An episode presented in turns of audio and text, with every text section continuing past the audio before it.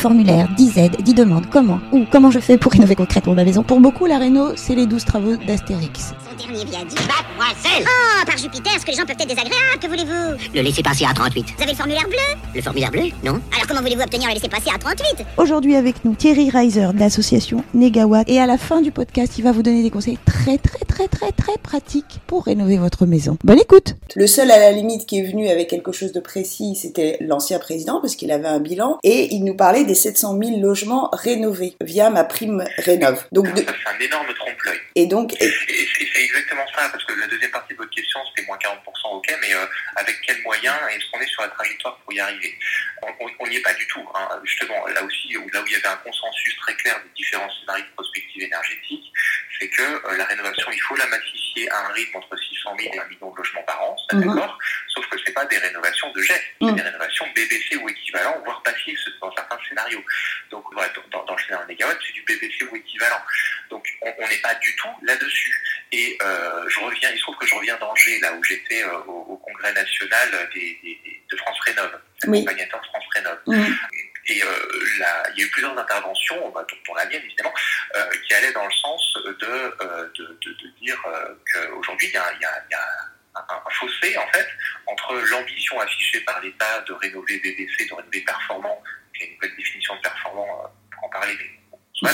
Euh, euh, donc euh, rénover performant l'ensemble du parc à horizon 2050 et les outils financiers aujourd'hui qui continuent, euh, 60 plus 70% des, euh, des, dépenses de ma prime rénov et des C2E, etc., vont vers des gestes isolés dont on sait aujourd'hui que techniquement ils ne permettent pas d'aboutir à une rénovation performante à terme. C'est-à-dire que c'est pas en cumulant des gestes qu'on fait une rénovation performante. Les interfaces sont au moins aussi importantes que les gestes eux-mêmes.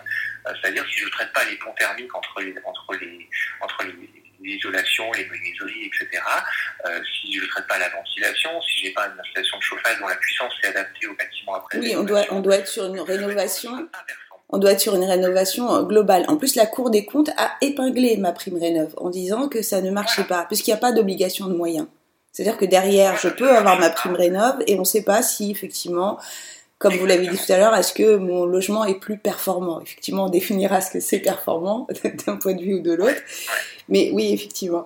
Mais lui, il en parlait dans ce, contexte-là. C'est plan A, ma prime rénove, plan B, 40% de réduction de consommation énergétique dans les logements. et, et- et y compris sur des choses euh, complètement incohérentes. C'est-à-dire que les, les- les évolutions récentes de ma prime rénov, c'est euh, moins de subventions aux travaux d'isolation. Mhm. C'est c'est juste un scandale, en fait. Mhm. Euh, et puis, un soutien aux pompes à chaleur, quand- dont on voit quand on, quand on travaille sur le terrain ces questions-là, ce qu'on est en train de faire sur l'étude Perfil Mind 2, la suite d'une campagne de mesures qu'on a déjà réalisée sur les maisons BBC. Euh, on est en train d'investiguer justement euh, euh, les rénovations dites globales de ma prime rénov.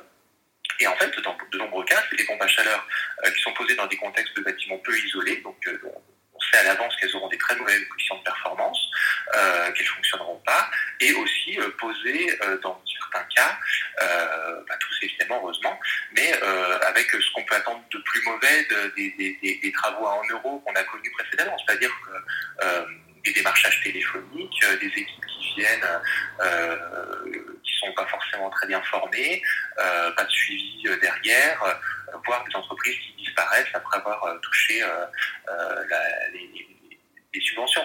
Donc, on, est sur quelque chose qui n'est pas cohérent aujourd'hui entre l'ambition affichée, que ce soit dans la SNBC ou ailleurs, donc de, ré- de rénover performant, et les moyens aujourd'hui concrètement mis sur la table. Et inversement, pour les courageux euh, qui font de la rénovation BBC performante, euh, par exemple, j'ai l'exemple d'un collègue euh, côté Enertech, euh, euh, là où je travaille, un collègue qui est en train de rénover sa maison au niveau BBC et qui a tous les bâtons dans les roues qu'on peut imaginer. Euh, un- C'est-à-dire un exemple pour citer- Oui. pour- pour- un, un exemple pour situer le niveau, on lui a refusé euh, une facture parce que dans le devis c'était marqué monsieur et madame et dans la facture c'était marqué monsieur.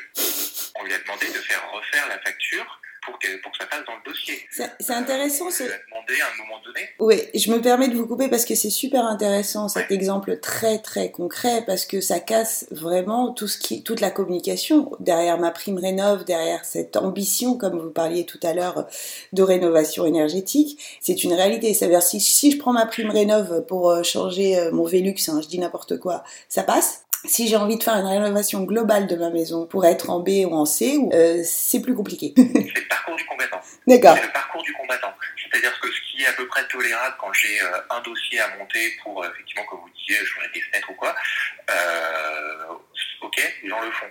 Par contre, quand il faut, pour chaque poste de travaux, monter ce dossier-là, en plus obtenir un PTZ en ramant un prêt à taux zéro, en ramant auprès des banques, en ramant auprès des accompagnateurs, quand il y a une prime euh, régionale qui demande un autre dossier encore et euh, re- remettre les mêmes informations dans un autre dossier, euh, sans un accompagnement euh, personnalisé énorme, c'est juste pas possible.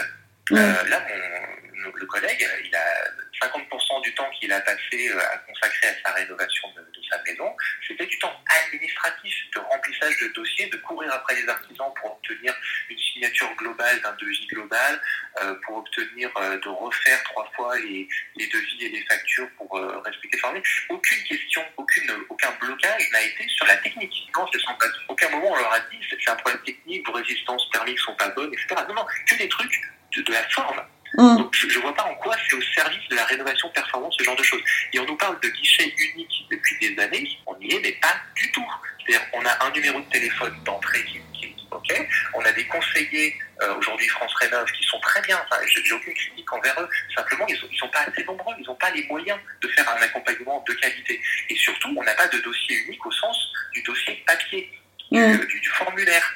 On a 36 dossiers. Il y a un dossier pour chaque fiche C2E, il y a un dossier pour chaque prime rénov, il y a un dossier pour les COPTZ, il y a un dossier pour les primes locales.